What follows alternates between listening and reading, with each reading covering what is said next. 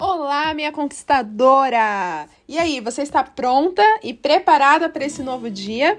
Eu espero que sim, hein? Se você não tirou o pijama, corre para tirar, a mulher fica pronta para o seu dia, porque quando a gente se prepara, a gente permite que coisas boas aconteçam. E quero te convidar também a estar comigo nesse período para a gente meditar juntas na palavra e absorver algumas lições que nós podemos aprender com a história de Esther. Como vocês sabem, nesses últimos dias a gente tem meditado em cima do contexto da história de Esther, do livro de Esther, onde a gente pôde aprender muitas coisas, até mesmo para a gente aplicar no nosso dia a dia. Aprendemos a importância da influência, de fazer escolhas, de tomar decisões difíceis. Aprendemos também a importância de ser estrategista, de falar na hora certa, de não agir por impulso, de entregar os nossos desafios nas mãos de Deus. Nós aprendemos tantas coisas que, se a gente for parar para analisar e se pararmos para cumprir isso, ou até mesmo aplicar isso em nossas vidas, nós vamos ver o quanto isso pode gerar uma transformação da nossa história.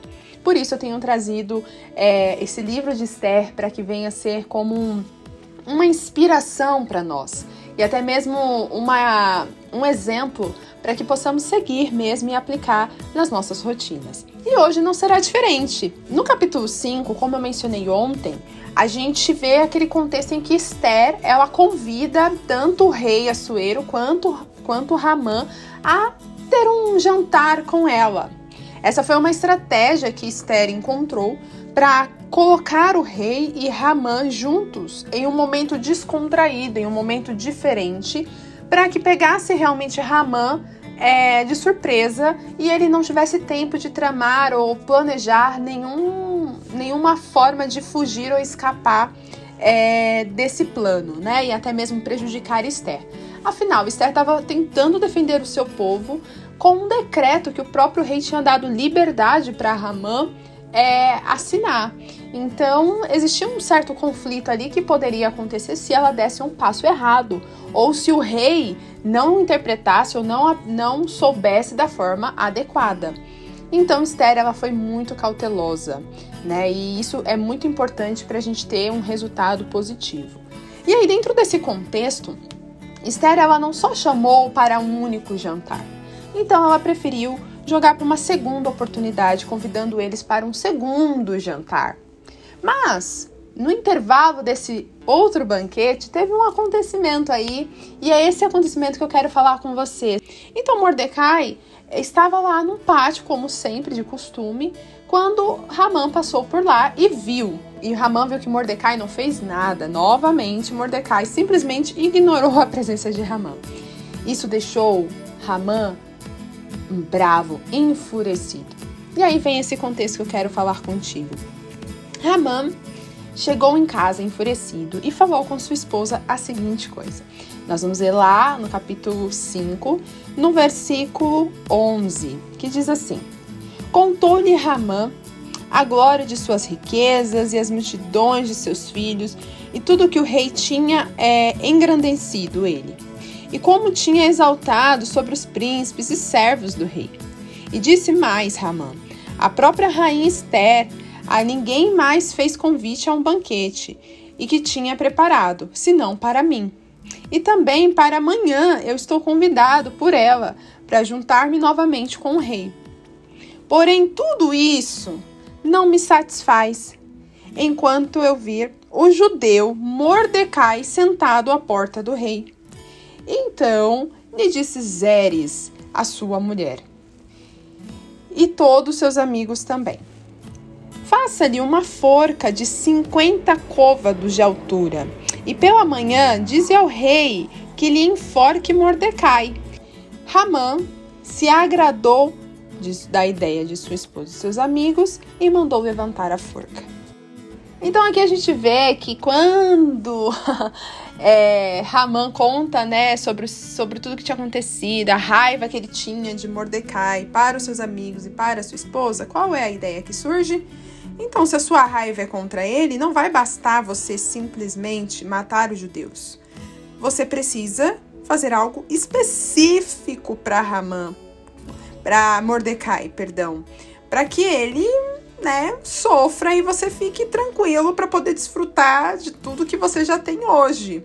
Basicamente foi isso. E surgiu aí essa ideia dele tramar uma morte antecipada para Mordecai. E gente, aqui a gente vê o quanto a raiva e a ira tomam conta do coração das pessoas, né?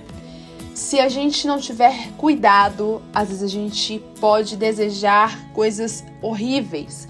E por mais que a gente tenha riquezas, por mais que a gente tenha tudo o que a gente deseja, se a gente tem raiva, se a gente tem angústia, se a gente tem ódio no coração, parece que nada é bom, parece que nada é o suficiente.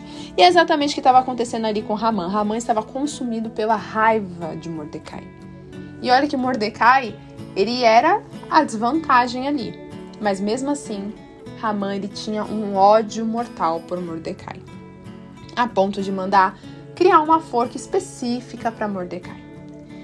E aí, pensa, né, nesse contexto, quantas vezes a gente também não não desperta raiva e ódio nas pessoas sem a gente saber? Ou quantas pessoas olham pra gente de forma é, feia, ou até mesmo desejam o nosso mal sem a gente saber. Aqui, Mordecai ele não estava nem imaginando esse plano, nem imaginando esse plano de Ramã. Esse é um ponto que a gente precisa entender que muitas vezes os nossos inimigos, eles se levantam contra nós sem a gente saber. Mas independente a gente sabe ou não, a gente não pode ter medo dos ataques e nem mesmo das perseguições que nós vamos enfrentar. E muitas vezes as perseguições, esses ataques, eles vão vir assim, de uma forma silenciosa. Mas se nós confiamos em Deus, nós temos que crer que Ele está cuidando de nós. E olha só o cuidado de Deus, olha só o livramento de Deus na vida de Mordecai. Nós vamos ver ali o próximo contexto, que está no capítulo 6 do livro. E como que é esse contexto, né? Depois é importante você ler para que você entenda melhor. O rei Assuero, nessa mesma noite em que Ramã estava ali construindo né, a forca, o rei ele não conseguiu dormir. Ele não conseguiu dormir, então ele pediu que trouxessem os livros, né, que contassem as suas histórias e lessem para ele. E aí achou em meio a esses escritos que Mordecai, que havia denunciado Bigatã e Teres, né, dois eunucos do rei que queriam matar o próprio rei, estavam bolando um plano de matar o rei. Então Mordecai descobriu e revelou isso, né, para que livrasse a vida do rei. Então o rei, ele perguntou, né, o que, que a gente fez para essa pessoa que me ajudou? E aí não encontrou nada e ele ficou refletindo sobre aquilo. Ele ficou pensando, poxa, o que, que eu posso fazer para né, honrar Mordecai? Outro dia de manhã, o rei estava com esse pensamento de como né, honrar Mordecai. Ramã chega em sua presença para o que, gente? Para pedir a morte de Mordecai. Olha só como Deus ele trabalha. Quando ele chega na presença do rei, o rei não deixa nem Ramã falar. Ele simplesmente vira e pergunta para Ramã o que, que ele poderia fazer para honrar um homem. E aqui o rei ele não entra no detalhe quem seria esse homem, ele só fala o que, que eu poderia fazer para honrar um homem a quem me ajudou.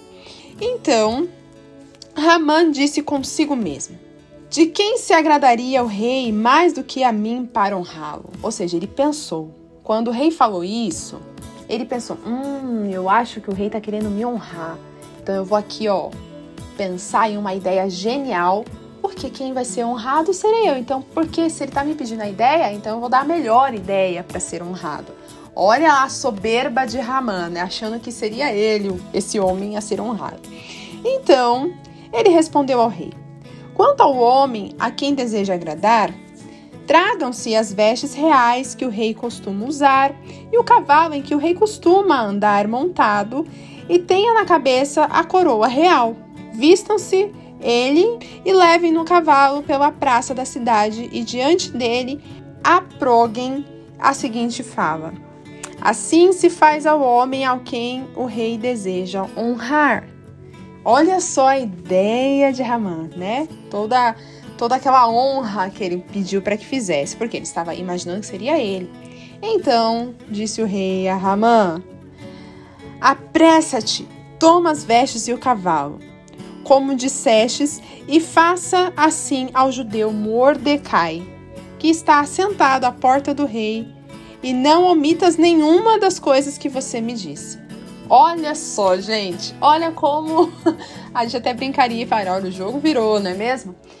No dia em que Ramã iria pedir a morte de Mordecai, ou seja, se ele conseguisse isso, não ia dar tempo de Esther defender o seu. Poderia até defender o seu povo, mas não poderia defender a vida do, de Mordecai.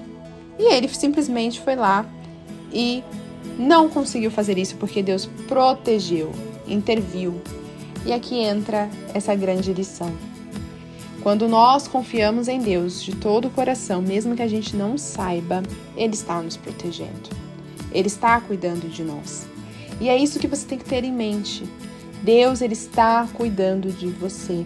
Por mais que você não saiba o que está acontecendo, por mais que pareça que as coisas não estão fluindo, por mais que as coisas parecem não estar acontecendo da forma que você esperava, ou você não está nem imaginando o que estão tramando contra você. Não desespere o teu coração. Entregue a Ele. Entregue a Deus todas as suas preocupações, todos os seus problemas, as perseguições. Ore ao Senhor todos os dias, honre ao Senhor com a tua vida, assim como Mordecai fazia. E no momento certo, Deus ele vai agir, vai intervir, porque Deus ele protege aqueles que ele ama. No tempo certo as coisas acontecem. Mordecai ele ajudou o rei já tinha algum tempo, mas ele não foi honrado naquele momento. A honra veio no momento certo que o livrasse da morte. E olha só, a honra teve que ser feita por aquele que estava perseguindo ele. Então aqui nós vemos que a forma de Deus trabalhar é uma forma que nós não entendemos, mas é a melhor forma. Então tenha isso em seu coração. Deus cuida de você. Deus ele não está cego, Deus ele não, não está surdo, ele sabe o que está acontecendo e no tempo certo ele vai agir. Amém? Vamos orar? Senhor, eu agradeço a Ti pelo Teu amor, pela Tua graça, pelo Teu cuidado. Deus, como é maravilhoso saber que o Senhor tem cuidado de nós, que o Senhor tem amado as nossas vidas. Muitas vezes a gente não sabe nem o que o Senhor tem nos livrado, mas o Senhor está ali agindo e intervindo, Pai, em nosso favor. Então, Deus, nós somos gratos porque o Senhor tem nos cercado com teu amor e com teu cuidado em todos os momentos. E que saibamos, Pai, confiar em Ti e entregar a Ti as nossas preocupações. Pai, que essa lição de hoje, que a gente venha a entender a importância de confiar em Ti, de não deixar com que a perseguição nos abale, de deixar com que a perseguição nos distancie do Teu propósito, mas que pelo contrário, continuemos firmes e fortes no Teu propósito, acreditando que o Senhor está cuidando de nós a todo momento. Assim nós louvamos a Ti e agradecemos pelo Teu amor e Teu cuidado. Em nome de Jesus. Amém. Então é isso, minha conquistadora. Espero que essa palavra fale ao seu coração e que seja bênção em sua vida. Um grande beijo e até amanhã. Tchau, tchau!